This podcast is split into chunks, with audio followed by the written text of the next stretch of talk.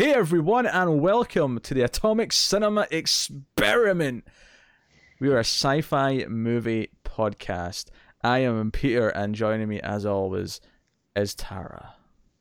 Greetings, citizens. Yeah, and you forgot to do that last episode actually, and I think it was my fault because no the way, way.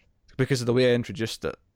Or you remember to do it, but like I just kind of steamrolled on, and then you eventually went, greeting citizens. I'm like, oh yeah, I'm supposed to introduce you and myself. Uh, why, yeah. why? I don't know why I'm explaining this at the start of this episode. Who, who knows? We talk about sci-fi movies. Oh, in this episode, we are discussing a film from this year. We're going to talk about Alita: Battle Angel. So we're going to talk about that. We'll start spoiler-free. We'll give you a warning before we go into spoilers, and that's what we're going to do. Wasn't this movie, like, I know you said this year, but wasn't it delayed like three times? I'm pretty sure there was a point like fifteen years ago that, like, when they first announced James Cameron was going to direct Alita: Battle Angel. So yeah, I mean, okay, yeah. How many times it's been delayed? Probably more than three then. Yeah. Um. Obviously, he did not direct this. He is one of the producers, but it's Robert Rodriguez who is the director, who's kind of like a everyman director. And, you know, he's got some very distinctive films, but he's also done a lot of stuff, and he's got a lot of variety in his filmography. You know, you, mm-hmm. you have half of From Dusk Till Dawn for me. Yeah, you, you've got Spy Kids, and then you've got, you know, Planet Terror, and then you've got like, yeah, he's all over the place. That's Desperado, you know, whatever.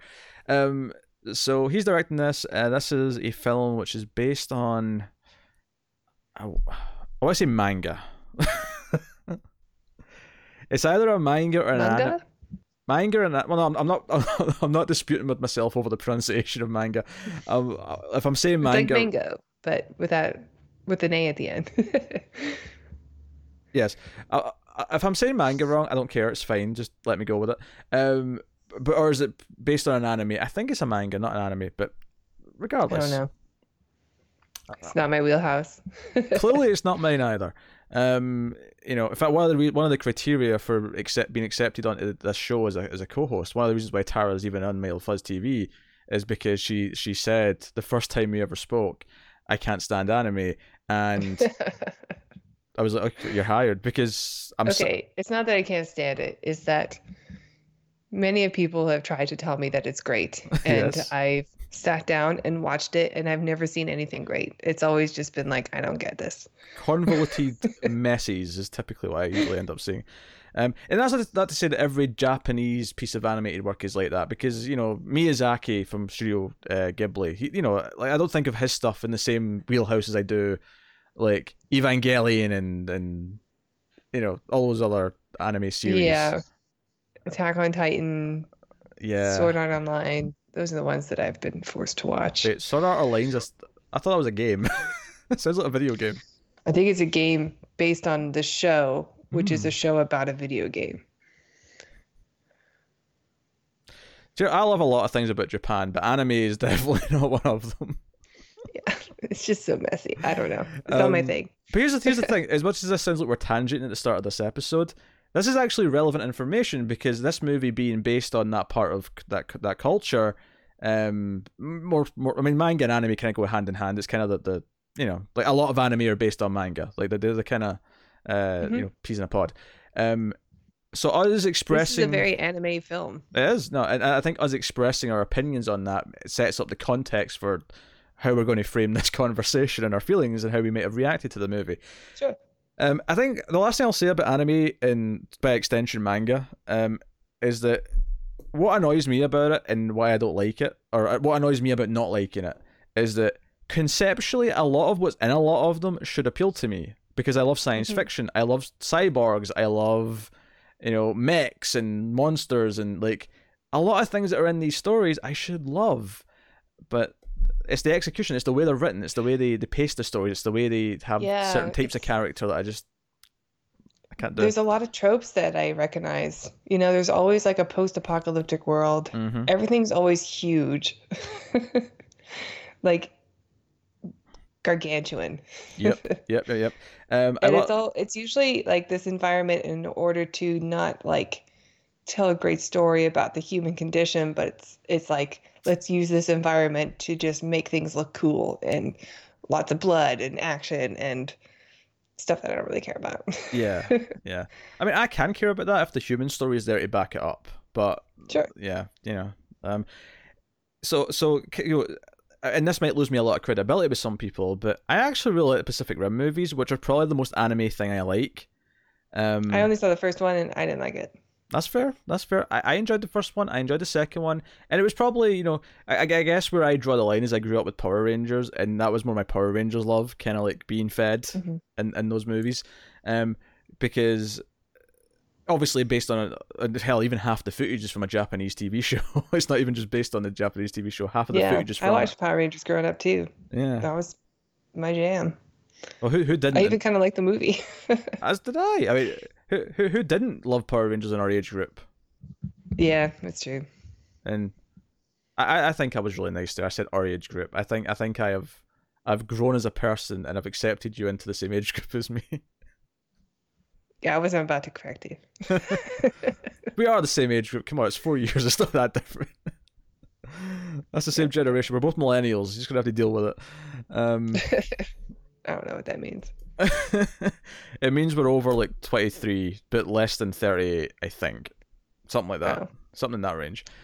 It means I'm uh, something that older people get upset about. Yeah. That's but, what it means. But really young I people... don't appreciate certain things. But really young people look at us as the oldies now, unfortunately. That's the thing that happens. Oh, yeah. Yeah. Um, That's all right. They should respect their elders. They should, little shits. Uh, so...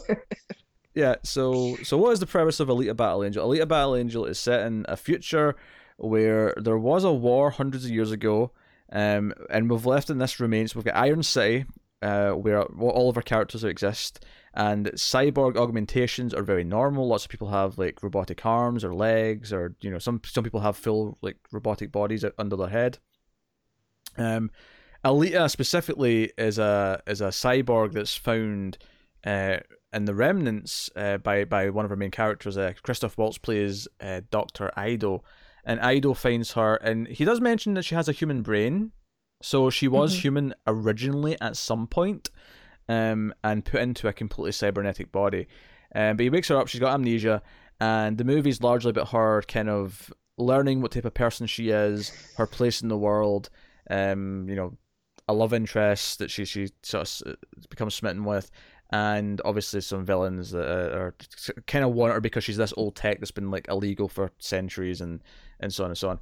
Um, and it's also worth mentioning there's also a richer city that's actually floating in the sky. There's like a sort of the and this like is an Elysium. Yeah, this is a concept we've seen in a bunch of things. Elysium's one of them. Uh, more recently there was a pretty bad show on Netflix called Altered Carbon, which had this idea where all the rich people lived in the sky. Um. So that was the thing in that show. So it's a very common sci-fi trope, is the, the rich people living in a, a city that no one else can get to.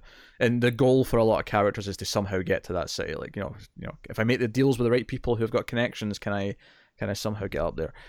Um, but Alita, of course, in the war was someone who could fight, and she quickly kind of has learns from her reflexes that she knows how to fight.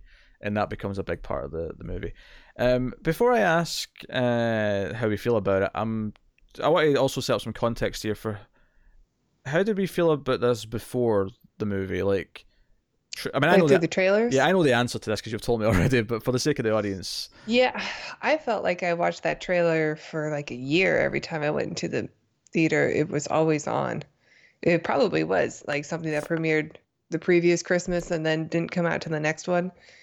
Um, and right away, I didn't like the animation style. I thought.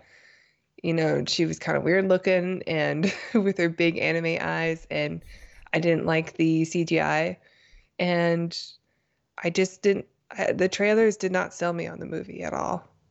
Yeah, bizarrely, I was... And I uh, skipped it for that reason. Yeah, that's, that's fair. Bizarrely, I was actually cautiously optimistic about this film going in, and I'm not going to reveal how I feel about it yet, um, because I, I like to hold that in until until the question's been mm-hmm. asked, but... um. I, I was cautiously optimistic after the second trailer because because we got like the first trailer and it looked kind of like eh whatever, a bit anime whatever. Um, yeah. The trailer though that had the, the Linkin Park cover, the the piano version of uh, I think Don't Great remember. Divide uh, was the song or something to that extent.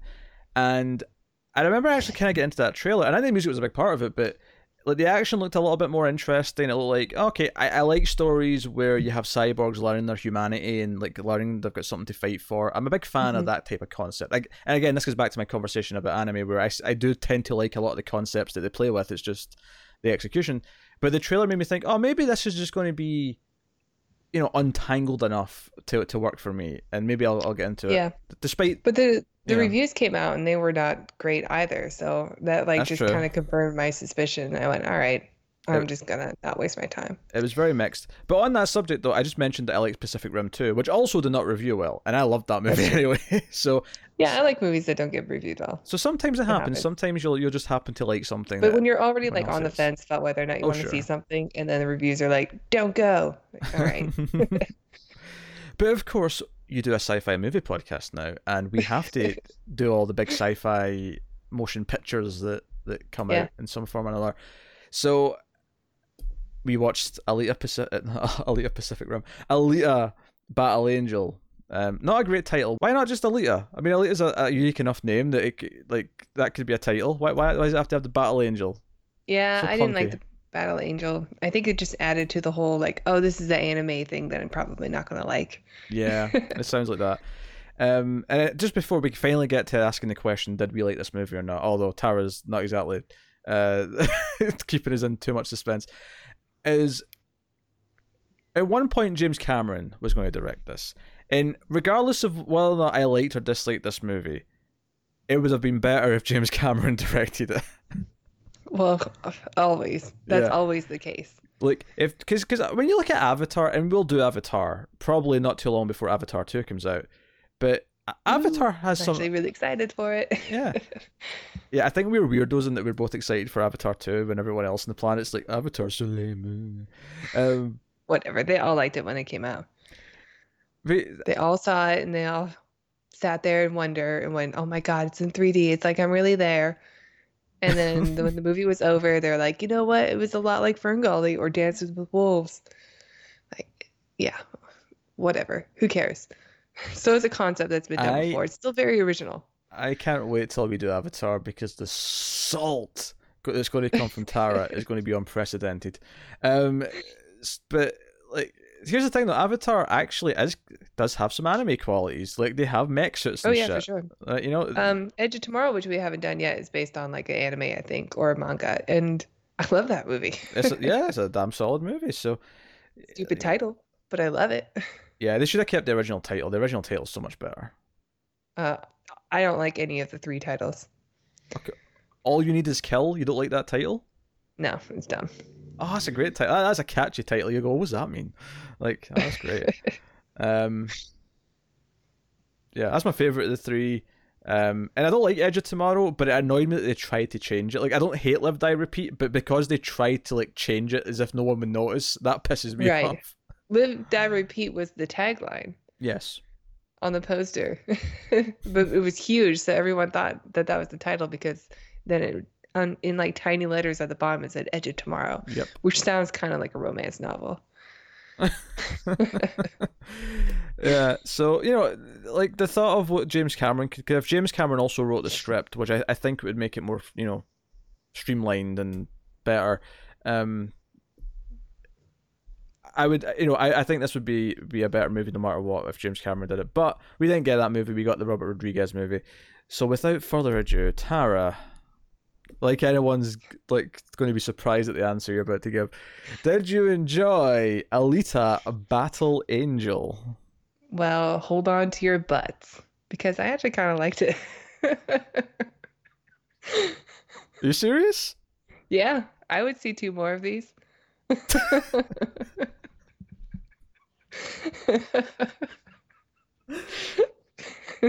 you're shitting me right now, right? This is a joke. This no, is... I liked it. after that after that fifteen minutes of build up, that was you just assuming. I still have all the same feelings about anime and manga. Yeah, it wasn't bad. Oh, holy, this is a swerve. This is, this is I did not see this coming. Holy shit. I, I really expected you to come in here and hate this. No no I didn't hate it at all. I was like, maybe it's because my expectations were like on the floor level low. It, they were so low going in. But, you know, it was the most co- coherent, like, anime thing I've ever seen. And I thought the action was pretty cool. I liked, for some reason, the C G I, like, totally blew me away watching it, even though in the trailers I was just, like, rolling my eyes the whole time. And uh, it works in the movie. And it's a beautiful world. I like the setting. Um, not everything works for me, obviously, but overall I'm actually pretty positive.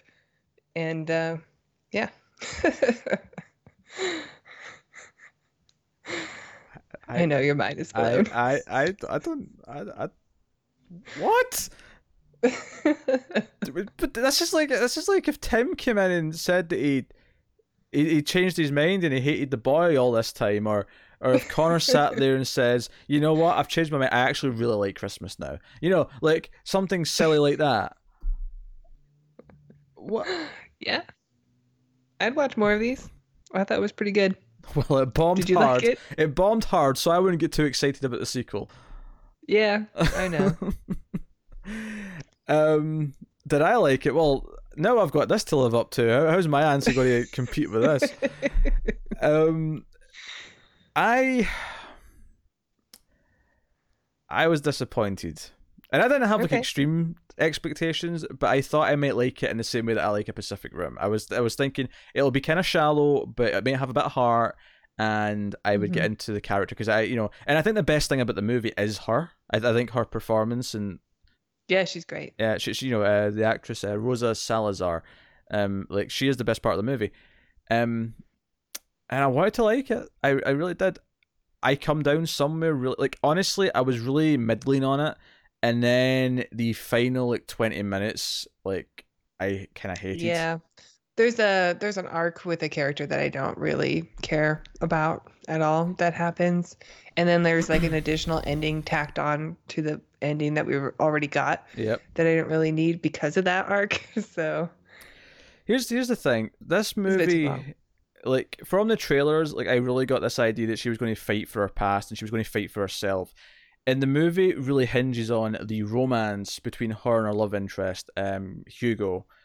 And I don't like this romance. I don't really like his character, and I don't care for it at all. So when the movie in the third act started to, like, because I thought, okay, we've got our love interest, he'll play into the plot.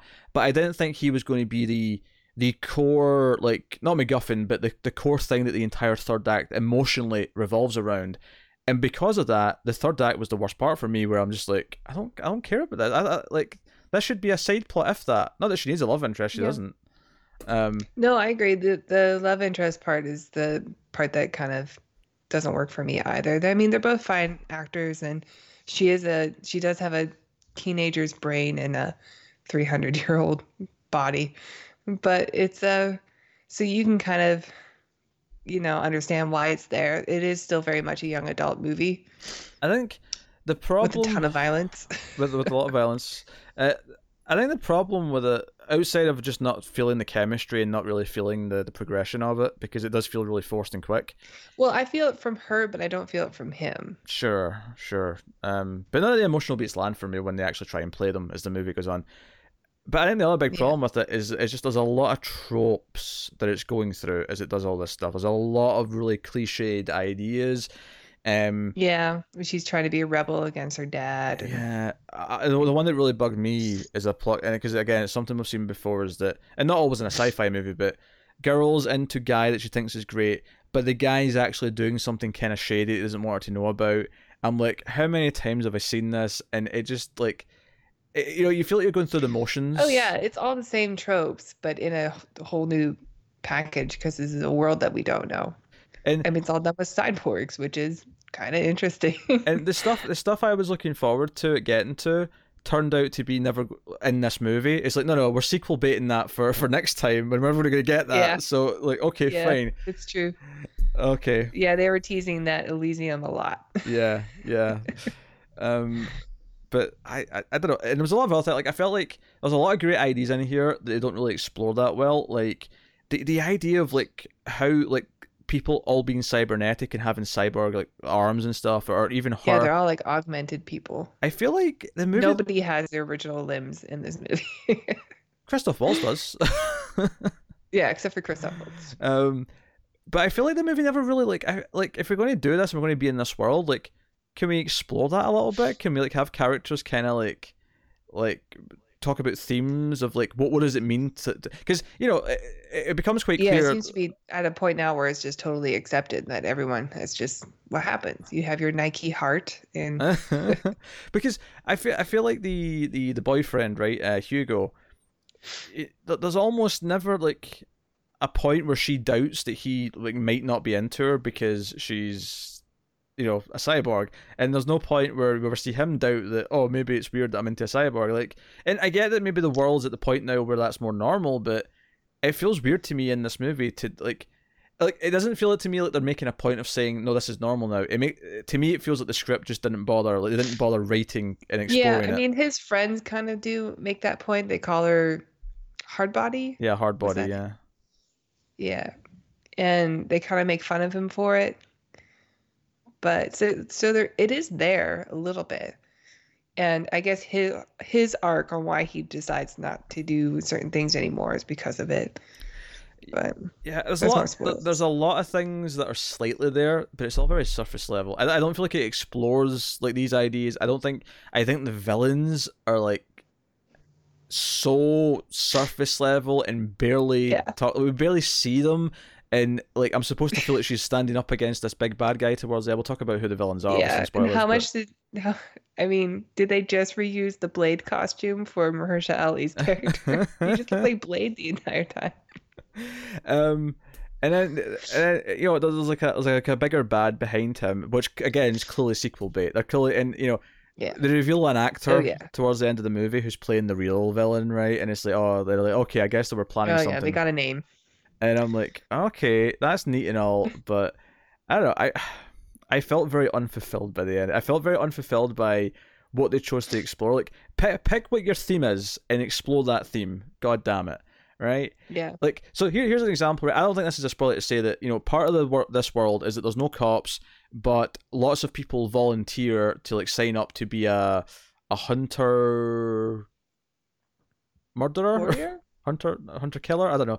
Um, hunter killer is, uh, is one of the robots in Terminator, so it's not that. But um, like the idea that they basically just sign up to be like, uh, you know, think of the old west of people just like taking bounties kind of thing. So, mm-hmm. uh, you know, she she she at one point decides because she wants to fight back, she wants to be one of these these bounty hunters.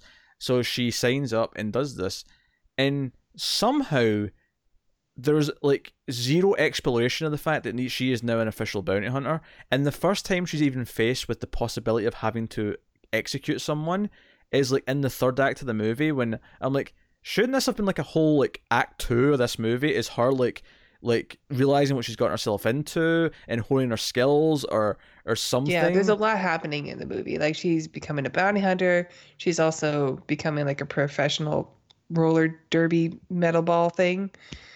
Um, um, Motorball. I, I actually I thought they were calling it Murderball, and I thought that's a bit dark, but it's Motorball because they're wearing like uh, rollerblades that are like have engines. They, they they're powered and they, they move. Right, and they do all have like murderous weapons, and I think people do get killed. They probably do. Yeah, Mur- Murderball's the uh the, the the relaxed like casual like name for it. I think Murderball is a is a movie. I think it's like a B movie. Uh, it sounds like one. I mean, unless you're thinking of Rollerball. I want to say Murderball exists. It probably does. It sounds, sounds like a movie. You can look it up. um, so yeah, I, I'm quite negative, and I like some of the ideas, of course. I like some of the stylistic choices.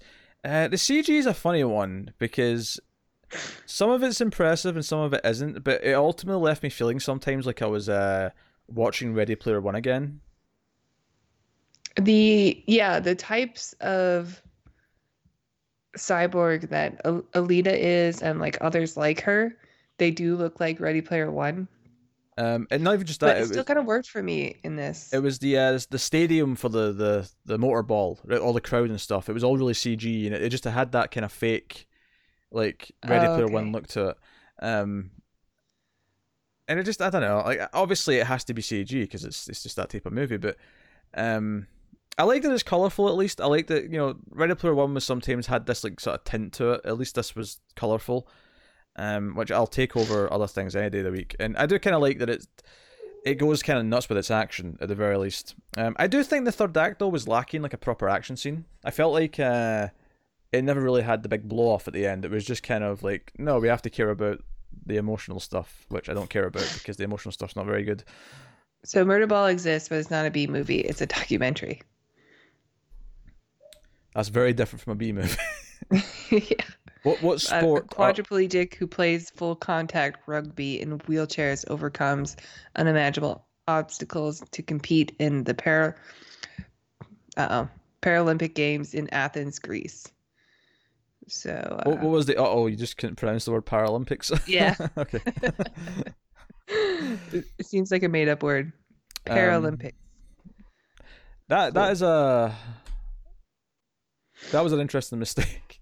Some dumb B movie. Oh no, it's a documentary about a, a guy with. It says there's also um, there's also uh, one from the same year with Johnny Knoxville and Steve-O in it. So. Oh God. But it's like a T V movie, some kind of Jackass thing, I guess. Yeah, I want no part of that. Give me the documentary.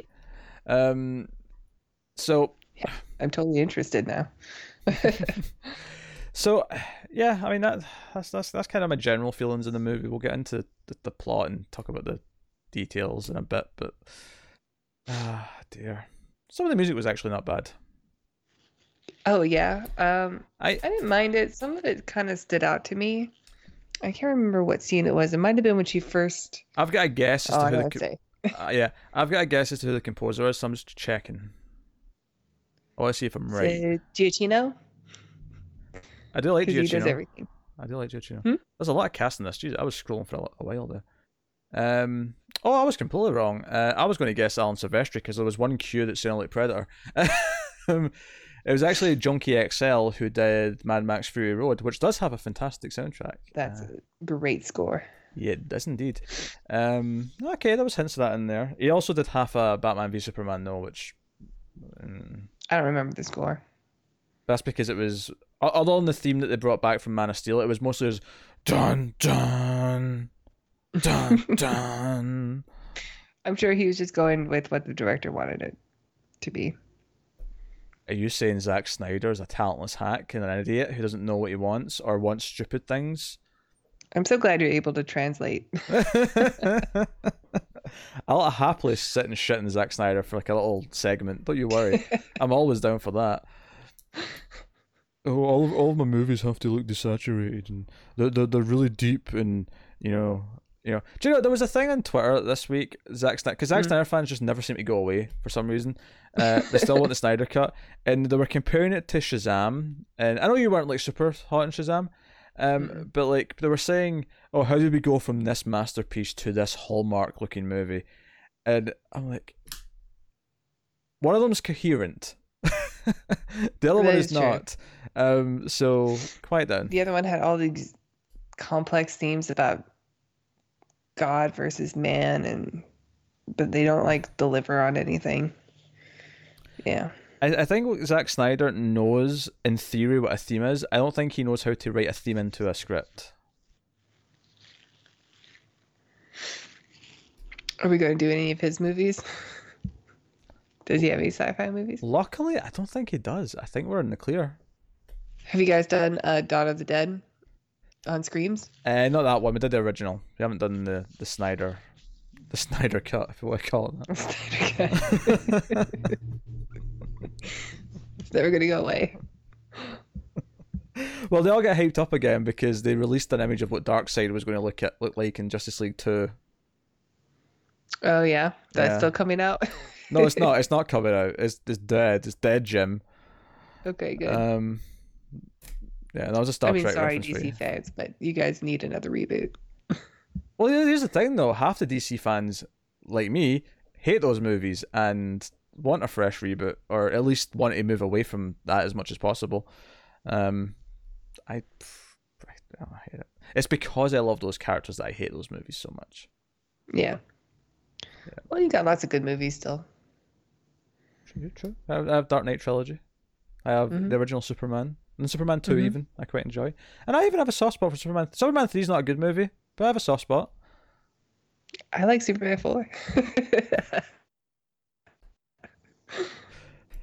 It's not a shock.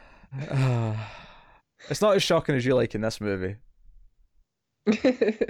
Because you like Mystery Science Theater three thousand, so at least I can understand on a goofy level how Superman yeah, four works for you. I do kind of like bad movies. Yeah. Nuclear Man. Nuclear. Nuclear. As Gene Hackman says, Nuclear Man. Nuclear. I'm surprised I don't say it like that. Because I, I saw that movie a lot as a kid. I'm surprised I don't say it like him. Oh no, the internet's breaking up. Oh, there you are, you're back. I'm here. We're good. I'll have to edit that. That's fine. That was quick enough. So, I suppose we can get on to the topic at hand then and give the spoiler warning for for Alita Battle Angel so we can talk about it in some in some depth. Uh, so, Alita is woken up uh, and given a body. We find out this body later, of course, was a, a body that, that uh, Ego built for his, his daughter who passed away. Which, actually, I want to jump ahead to that scene. There's a flashback at one point to this, and it's probably the worst scene in the whole movie. Uh, I agree. How did they make the flashback death of his daughter be this silly? I don't know. It just, I need drugs, man. I, I need them. Doctor Ego, if you, you know, we've not really explained this shit. He he is a he's like a doctor for cyborg parts, right? So so people come and see him to get their, their parts replaced, or fixed, or tuned up, or whatever. And he once upon a time was like a doctor for the uh, the Murderball games, and he helped like create more advanced like cyborg parts and stuff, so they'd be more big and deadly and exciting and so on. And one of his patients that got hopped up on on drugs.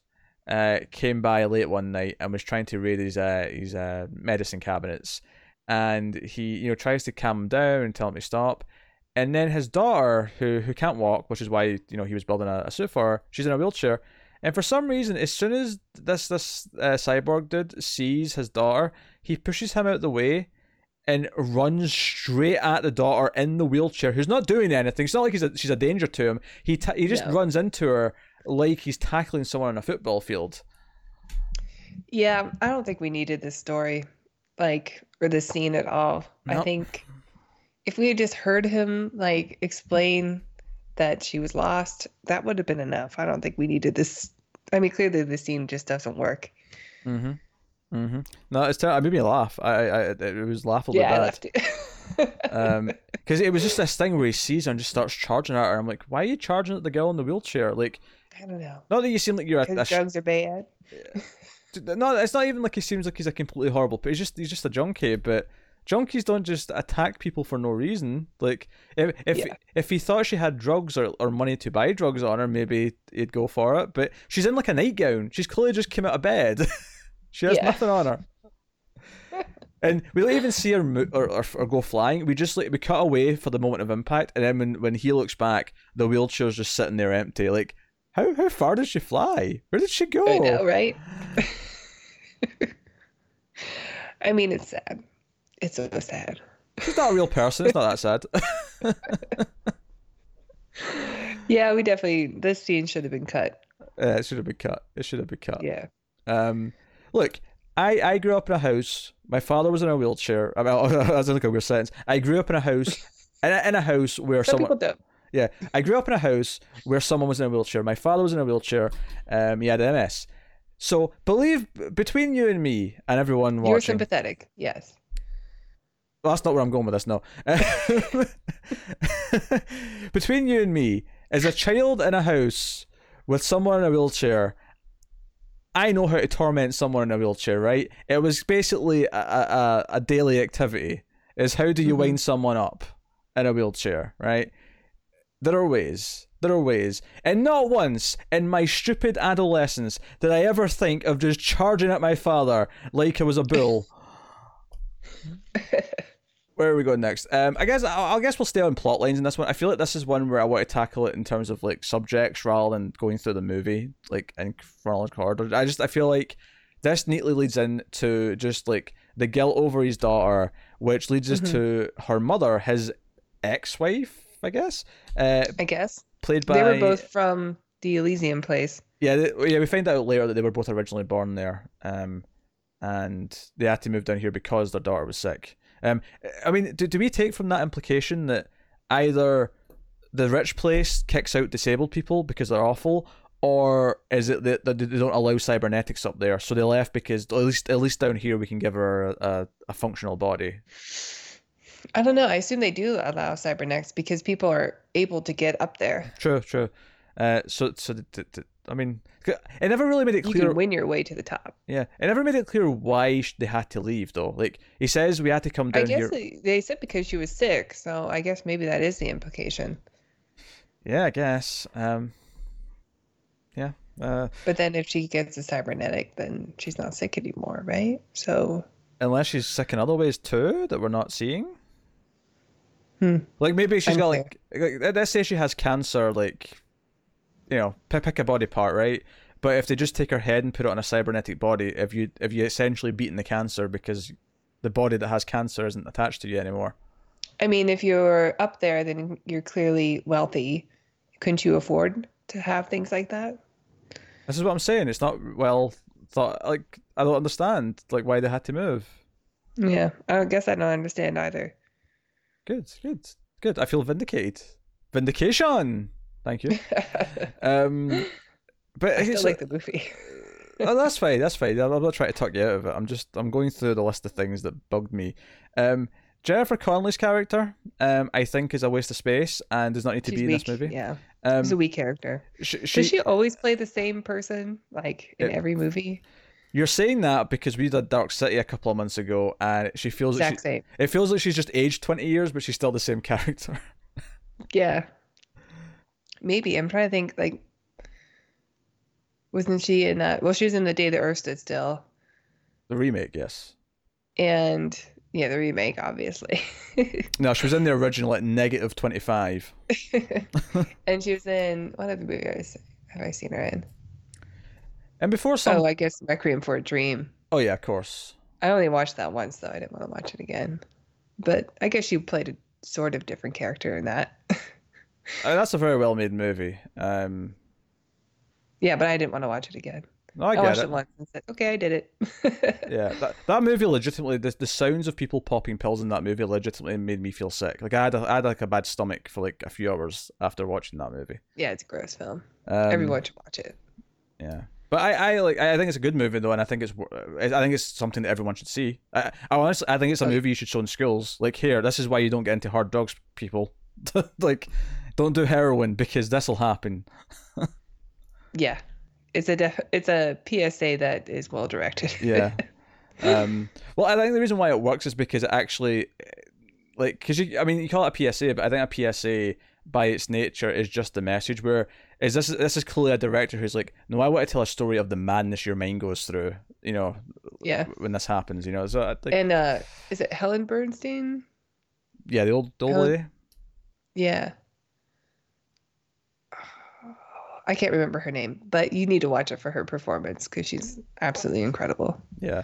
Uh, although I think now, because I hate Jared Leto, going back and watching it might be harder than it was the first time. Yeah, I don't know. Um. So, anyway, what was it? What was I saying? I was I was talking about uh, Jennifer Connelly's character. So her character has this arc, right?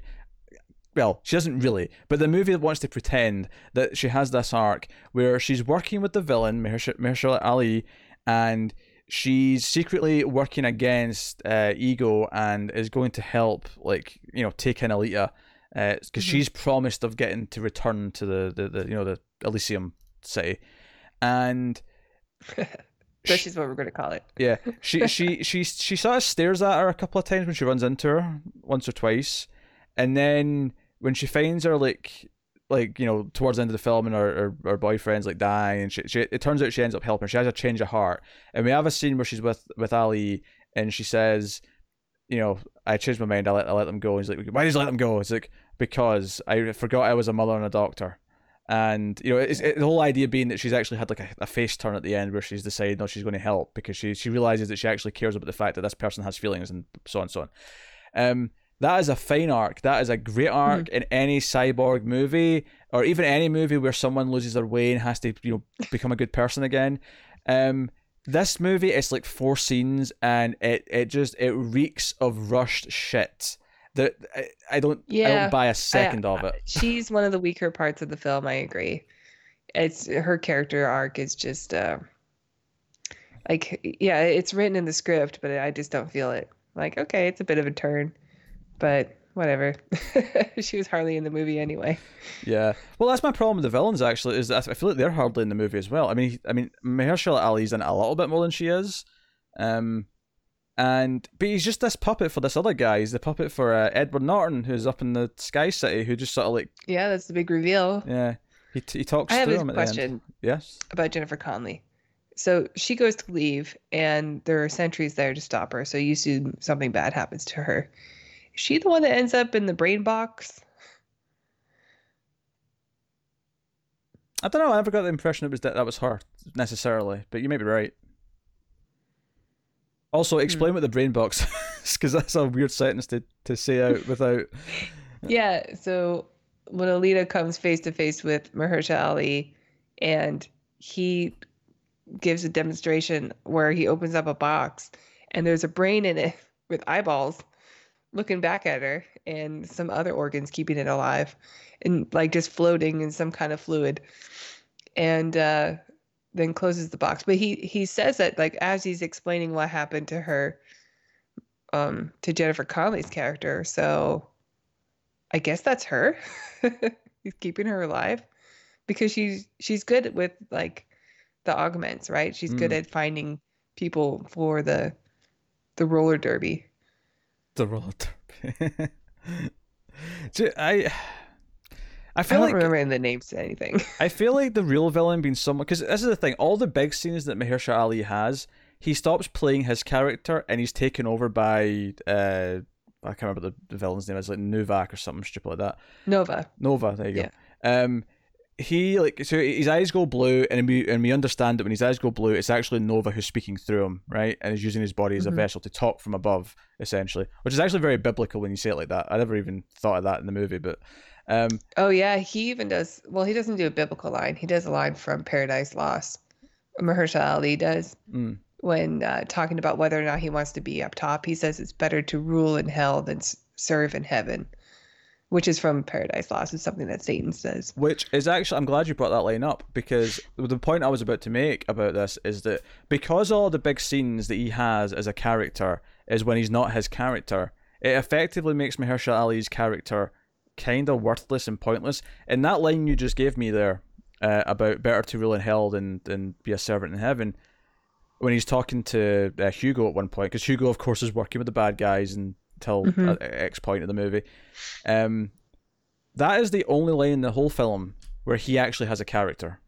Because other than that, he is just a vessel that's just having generic dialogue until Nova speaks through him.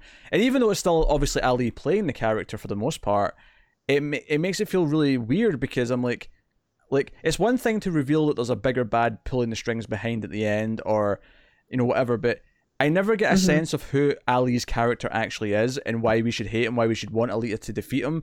You know, outside of that, he's just kind of facilitating what the main bad guy wants. Like, he's he's just a henchman, he's a stopgap, and there's nothing interesting. Yeah, but about the, him. he's he is, but he's still on top of this city. You know, he's still in charge. He's still the big bad, even though of of where they are now. Oh, sure, yeah. He's not the big bad if they get to the Elysium place. Yeah, in theory, but what's his character? Like, who is he? Like, tell tell me anything about him without without describing what he looks like or anything else. D- talk about his character. Who's he? Who is he?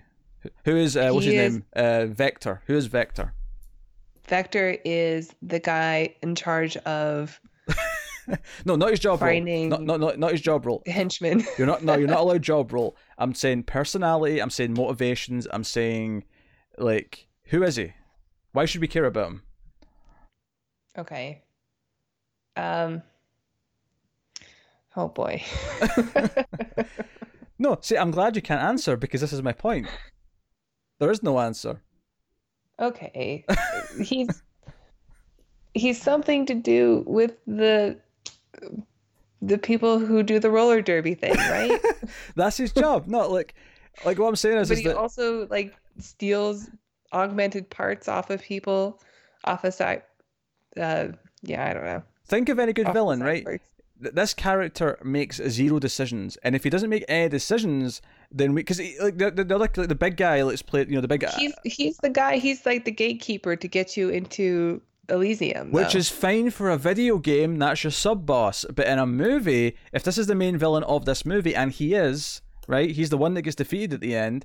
We should care about defeating him, and we don't because he he has nothing going for him. He doesn't make any decisions on his own. He just as a vessel for, for Nova, who doesn't get defeated because we have to have him for the sequel, right? So we have nothing from him. We have not like he, at least the characters underneath him, like you know the big cyborg dude played by uh, Jackie Earle Haley. He's this big like it, it actually reminds me of the the the, uh, the mech from um, two oh nine.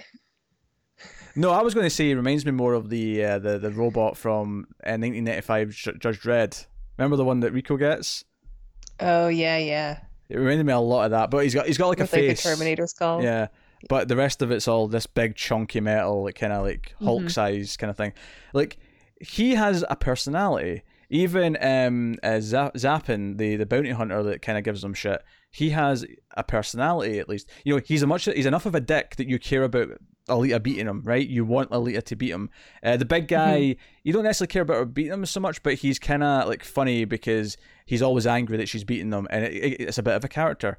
Ali, yeah, Ali, Mahershala Ali's character and Alita don't even encounter each other until the the scene where they meet at the end of the film.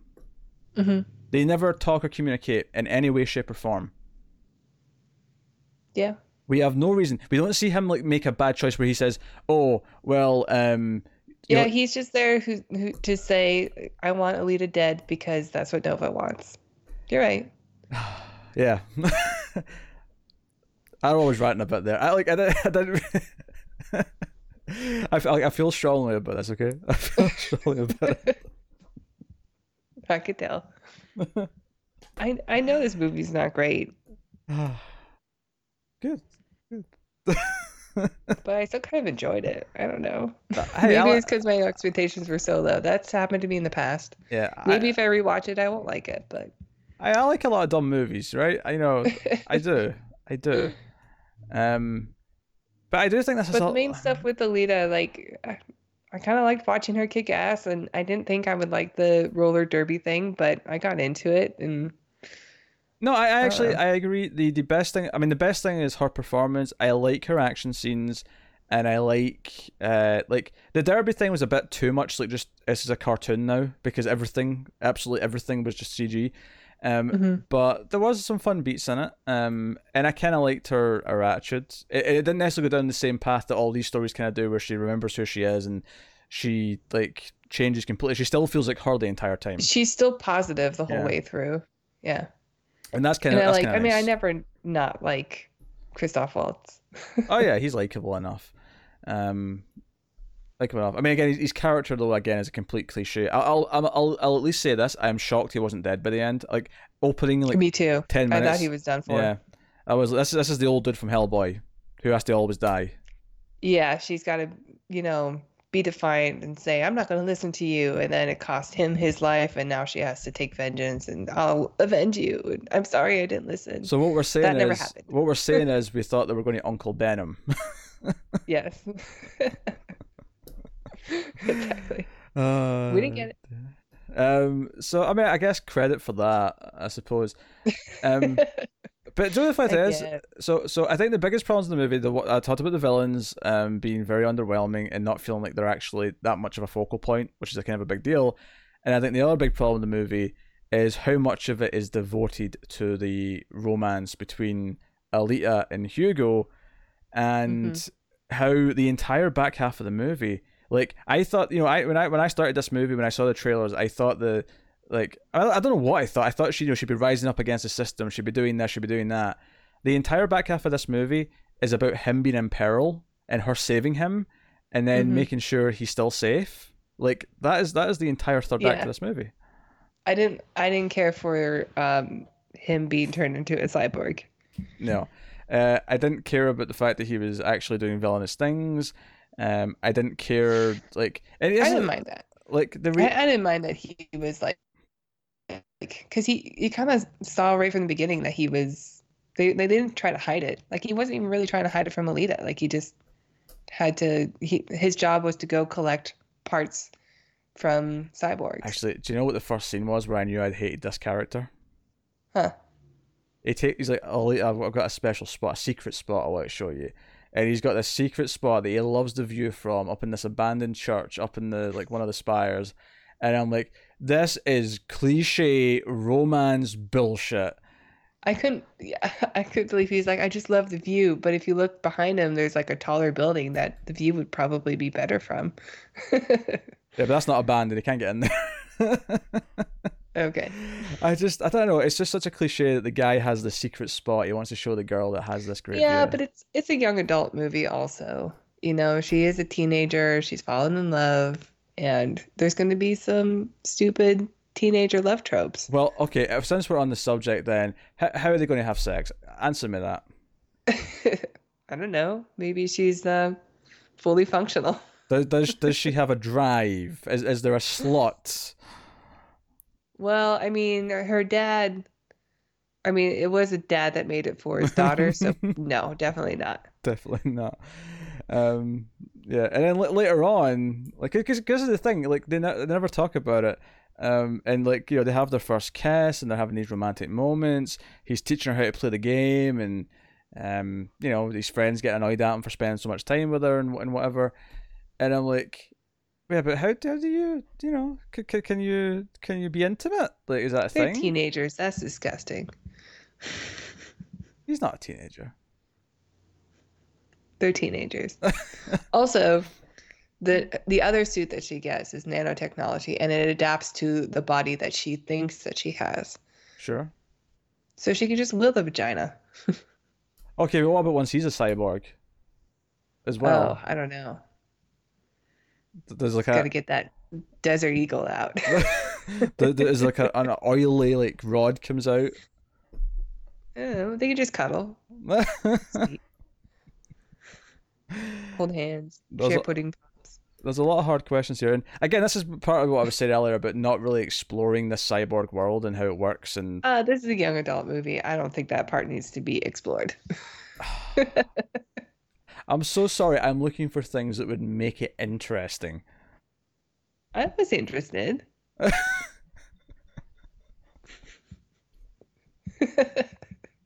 don't even know where you say this. um. All right. So, so she becomes a hunter killer because she finds out because it turns out that Ego is Doctor Ido is. I see. I keep saying Ego. It's Ido. Um. He turns out to he has a big hammer thing, and he goes and tries to get collect bounties, but they're all after Alita, and it turns out she can fight. So she wants to sign up and like be on the, the patrol as a bounty hunter because it means they can defend themselves better. And she finds this suit that belongs not specifically to her but to people like her, uh, in this crashed ship. Which, by the way, it's been three hundred years and like no one's like pillaged this like this ship in this fairly findable location. All right. I guess. Whatever.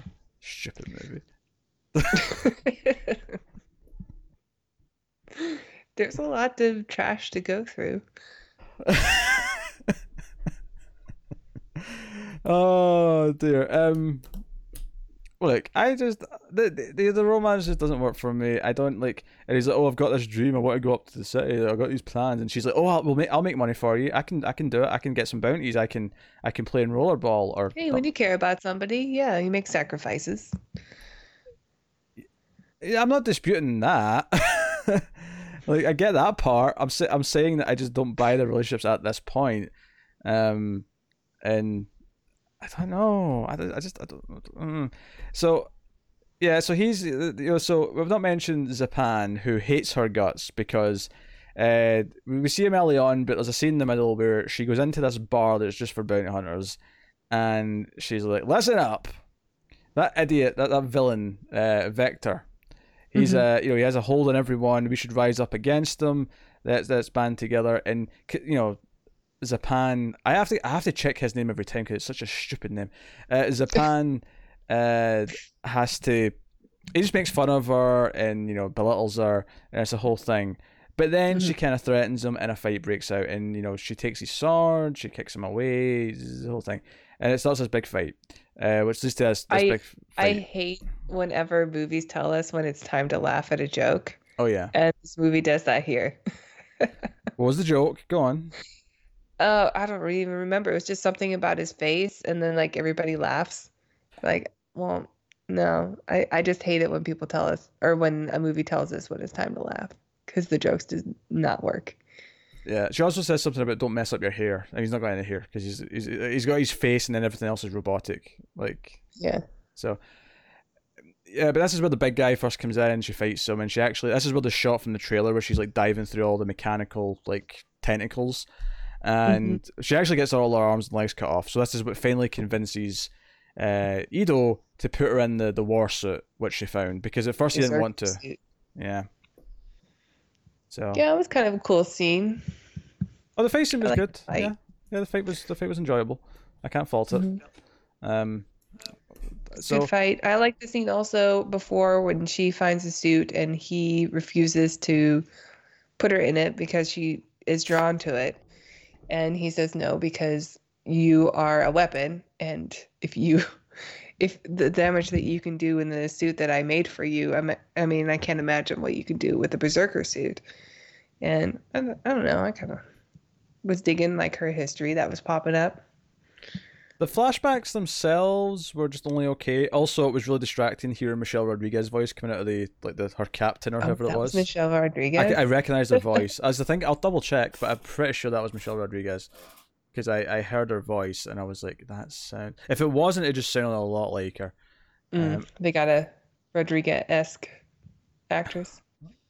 Um, I'm not seeing her name, but it's a really big list, so I could just be missing it. I don't know the name of the character, so I wouldn't be able to yeah. help you out. Yeah, not not do I. Uh, so she's probably not named like Jenny or something. who who was your character in Alita, uh, Miss Rodriguez? Uh, I I was uh, Dolores. Dolores is my name. um, I just one final thing in that fight though with the big guy is uh, I do love that after she gets her limbs cut off, she's got one arm left and she launches herself with one arm and then sticks her or her one arm in his eye to win the fight. So she still wins yeah. even though she's got like almost no limbs. Uh, yeah, she's a fighter. She is a fighter. uh, No, I mean the fight scenes are mostly fun. They're a little bit too cartoony looking at times, but like the actual yeah, but they're still coherent. You know, yeah. It's one thing like when you watch anime or um, even like Transformers and stuff, and you can't quite figure out what's going on. And and this movie, I never had that problem. No, no, it, it's directed well where you understand exactly the geography of the action scene. No, it, it does. It really does. Um, and you know, she has this idea to go into the the. The, the, the motorball and win money uh, and it's right at this time where, where Hugo is feeling bad, so he, he tries to stop his friends from, because sh- what they're doing actually, that, I've not even explained this shit, the thing they're actually doing is like kidnapping or like pinning down like cybernetic people in the street and like stealing their limbs and leaving them mm-hmm. there, and like that's really dick and, dark and sick, right? Yeah, so that's pretty dark. But uh, so Zapan shows up, kills his buddy, says he's going to blame it on him, so there'll be a bounty on him so he can chase him. So he's running away as the, the actual race or round or whatever you call it in this game starts. And he's like, hey, Alita, uh, he's trying to kill me, I need help.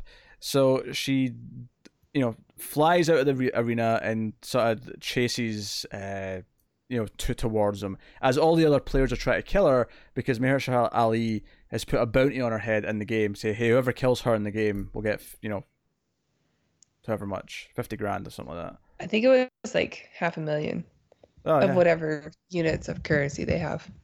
Yeah, yeah, who knows what currency they have? It's the future, it's weird. I don't know. Uh, like Canadian money. Yes, my people. They make it all the way. All the way to Elysium. All the way. Uh, so... Yeah, so she gets there, but Pizan or Zapan, Marzipan, Marzipan, Marzipan, yeah. Marzipan Marzipan uh, stabs him anyway, because because she's because this is the thing. She has this big dramatic moment where she says, "No, well, you know, I've seen the, the warrant for him now. He's my kill. He's mine." And he's like, "Well, go on then. Don't don't you know? Let us down. Kill him," because he wants to torture her essentially by making her do this. And mm-hmm. this is the point where I'm like, this is the first time she's had to actually consider that she might kill someone as she does this job. I'm like, what? What? Like, how did the movie not explore the idea that she, this was her yeah. job now? I think she was okay with killing someone. I think she wasn't okay with killing her boyfriend. Yeah, but like, think about it. Like, this is such a shift for her character when she makes this choice to become this, and she never actually has to do anything with it. She never actually has to like suffer the consequence of like, you know. Like, give us a scene where she does kill someone that's, that's got a bounty on them, but make it be a little bit difficult. Like, you know, give her some guilt, and like, it was kind of hard, so that this scene has more context for her. I mean, she stabbed a, a cyborg in the eyeball. Who was trying to kill her? That was self-defense. That's not the same. Okay. And he's not dead. I thought he was. He comes back. He comes back. Um, but yeah, so so that scene just bugged me, and then. You know, they, the, the her mum helps, or not her mum, but like, you know, the mum of the, the, the previous, you know, person who was called Alita that she's kind of replaced in a surrogate way, uh, helps them like cut off his head but keep him alive by connecting him to her heart, which is this like really expensive power source. Which also, that's the other thing, they set up her heart as this like like fuel source that people will want because it's worth millions, and they never mm-hmm. really do anything with it outside of like using it to save him. I'm like. Like, I was expecting, you know, in the first Iron maybe Man... Maybe for the sequels. Yeah, maybe. Maybe, you know, in the first Iron Man where, like, Tony is missing his heart for a bit, like his reactor thing? Mm-hmm. It's a great little scene. I thought, I was expecting something like that in this, where she's, like, having to, like, struggle with her heart for, like, a minute or something like that. Uh, she seemed to be pretty capable of just living without it. Because she was, like, willing to just sell it at one point. Oh yeah, because she was going to, yeah, but she was going to replace it with another source. Like, yeah, we can get a cheap replacement kind of thing. Yeah. Um, so they give him a cyborg body. She goes off to, because at this point in the movie, it's a two-hour movie, right? And at this point, I checked the mm-hmm. time. There was like fifteen minutes left, and she's like, "I'm going to go and like confront the bad guy." So we get this confrontation with Vector that means nothing because we barely know him. He's barely had any real character development. Um, yeah, the point was to introduce Nova, who's. Yeah. on yeah Elysium, and she, you know, like, he thinks he's got the upper hand because the big guy shows up again, but she's now got a sword she stole from Marzipan, and she charges it with her body's like energy, which makes it like a lightning oh not lightning but like a it gives like a force field around Electrical. The sword yeah yeah um and she actually cuts off one of these like chain tentacle things, and he's like, "Oh shit," you know. Uh, which, by the way, there's an F. This is a P G thirteen, and it has an F bomb. It has its one F bomb at one point, uh, where she tells the big guy to go F himself or something like that, or F your like code or something like that. Uh, it stuck out. I wasn't expecting it. I wasn't expecting it. Yeah, I guess it would be P G thirteen since there's no actual blood, but there's so much violence in it. They really like toe the line. There's a lot of combat, but I didn't get away with it because it's all robotic limbs and stuff. It's you know it's. Almost never yeah. like human parts that are getting hurt, um, but no, they have to win F bomb, and I guess it's so kind of light and cartoony that it really caught me off guard when she dropped that. But yeah, you know, fair enough, fair enough. Um, so, oh, I'm sorry, Tara. Is this? Uh... I'm so bored. bored Don't now. Have a good time. Yeah. Um, so, you know, she she wins the fight, and that's not even the end of the movie though. There's another little tacked on section where um the boyfriend who's got up out of the bed, because the last we saw him he was lying in the, the bed with his new robot body, he's still asleep. Mm-hmm. he, she gets a call from from uh Ido. Hey, uh Hugo's left, he's he's, he's running from the the forces, and she's like, "Where did he go? I think he's going up." So the one thing they introduced earlier in the movie about the, the flying city above them, or the hovering city, is that there's these big like tubes that go up at the side of it for like mm-hmm. like material and stuff, so they can send up like resources and things like that.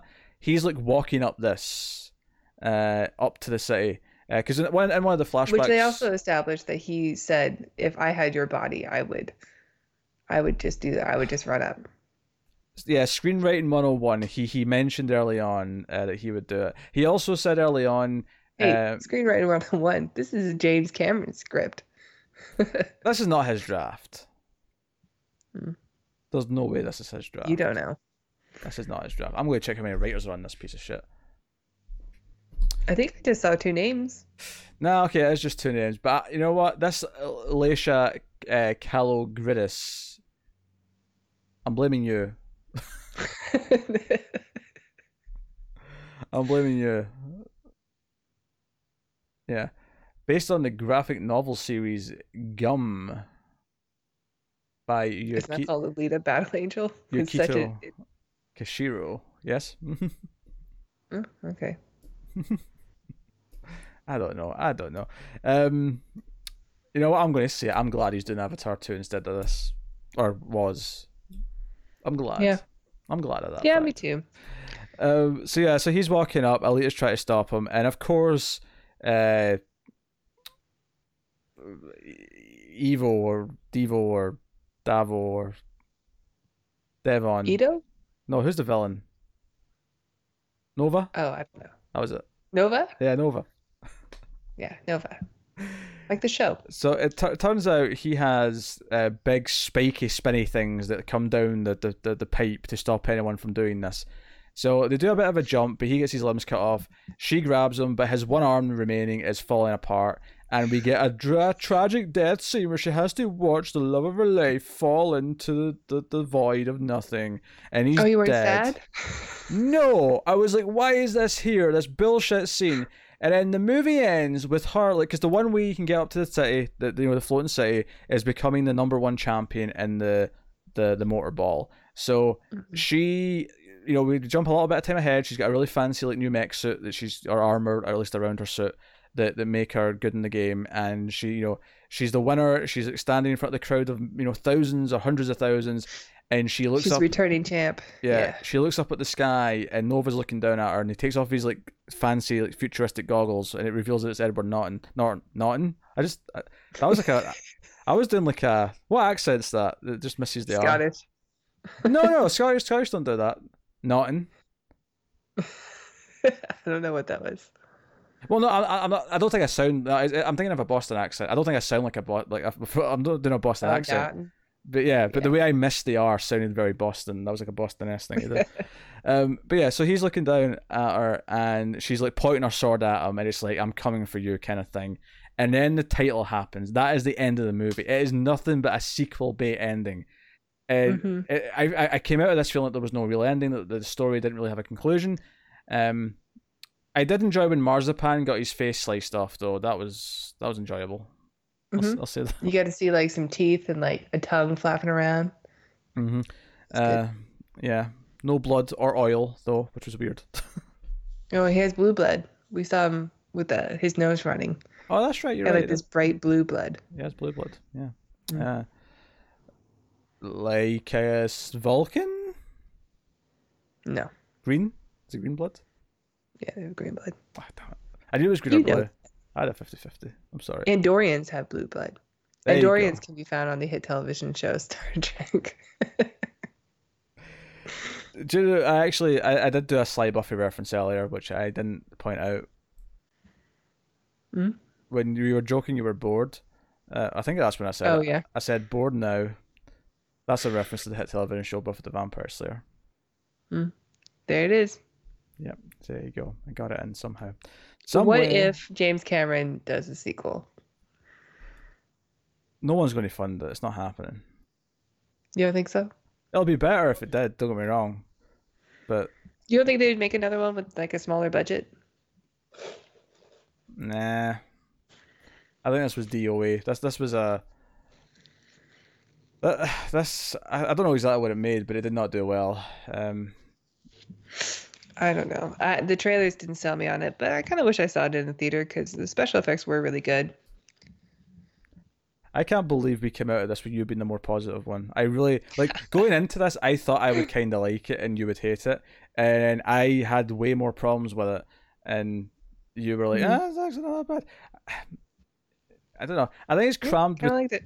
Too many things. It doesn't explore any one thing enough. I think the villain doesn't work. Um, I, yeah, I mean... I can't say that I didn't enjoy watching it. I will say that I fell asleep at one point, but I was really tired and I was watching it in bed.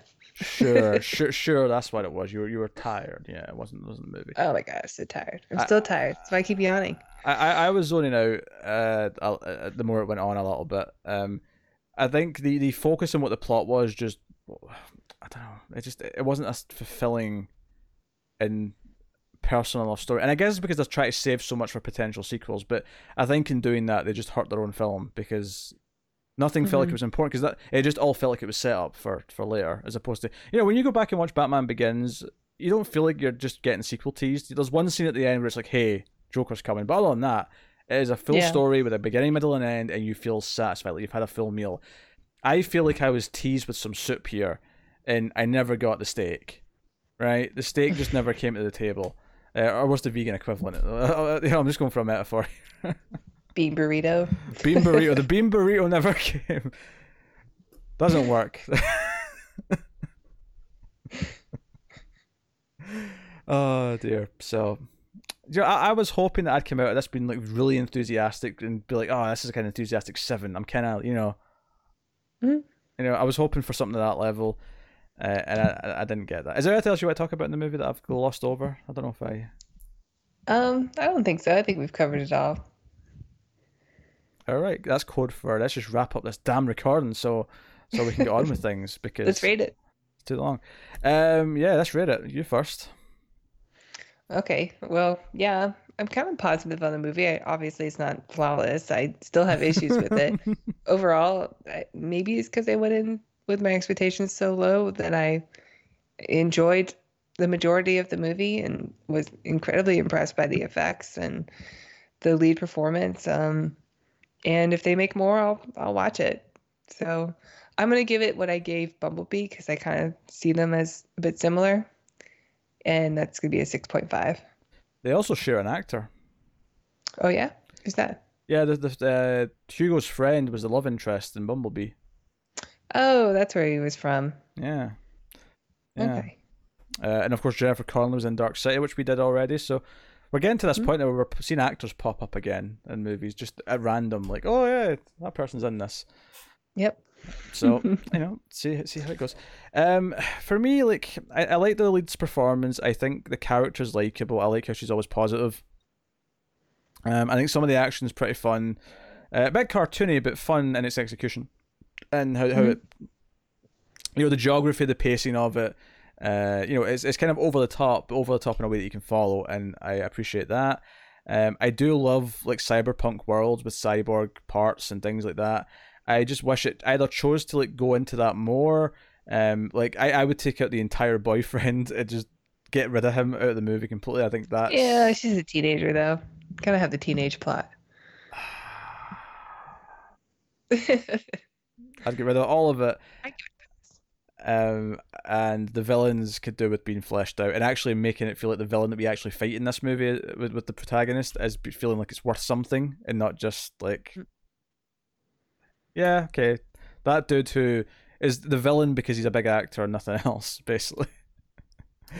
um, so with all that said, with all that said, I, I was thinking through as I was watching it, it was probably going to be like a five, five point five.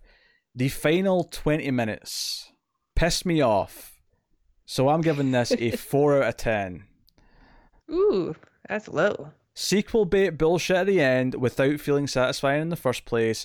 The entire death of the boyfriend and the, the dropping him was just painfully tedious, cliche, full of tropes, all these romance bullshit cliches. I'm not down for it, so um yeah. Okay. I think that's kind of low for it, but that's all right. I'm sure most people will agree with you. Yeah, some people may agree with you. Don't, don't, don't play yourself down like that. Um, stick no, up for I'm your, not. Stick up for yourself. I'm Fight just me saying on it. That most people are wrong. Fight me on it. What's good, what's good about the movie? I mean, I would have said that. But like, just, you know, it's fine. It's fine. Um, I mean, I, I am definitely in charge. Let's not anyone confuse that. But you don't have to agree with me. Whoa. Anyway, shape or form. We did have a talk. Okay, I'm joking. We're we're equals in this show. We're completely equals. I'm more equal than you are, but we're equals. um, I don't know if you understand the definition of equal. I better get a raise after this. Okay. All this abuse I'm going through. All right, you've had a rough episode. You've had a rough episode. So I'm going to shake up the ending here a little bit and say we'll go straight to the Patreon plug. Tara, go. Yeah, if you like what we do, our reviews, you can go to our Patreon page. It's patreon dot com slash Mild Fuzz T V. You can donate as less as a dollar per month, and that dollar gets you bonus episodes of The Ace. Um, we've got, what, two up? We're about to record a third one, so that's uh, exciting. In fact, by the time this goes up, the third one will already be there. All right, so thanks for uh, donating. I hope you guys enjoyed those. Yeah, I hope you enjoyed Robo Vampire. Um, so, yeah, I yeah. certainly did. Yeah. Yeah, go to Patreon. Um, you can also support us by uh, you know rating the, the podcast on your podcast app, Apple Podcasts or whatever. Helps pe- more people find it. If you give it five stars, give it a nice review. Um, you know, like, subscribe, comment. Let us know what you thought of the movie in the, the comments below.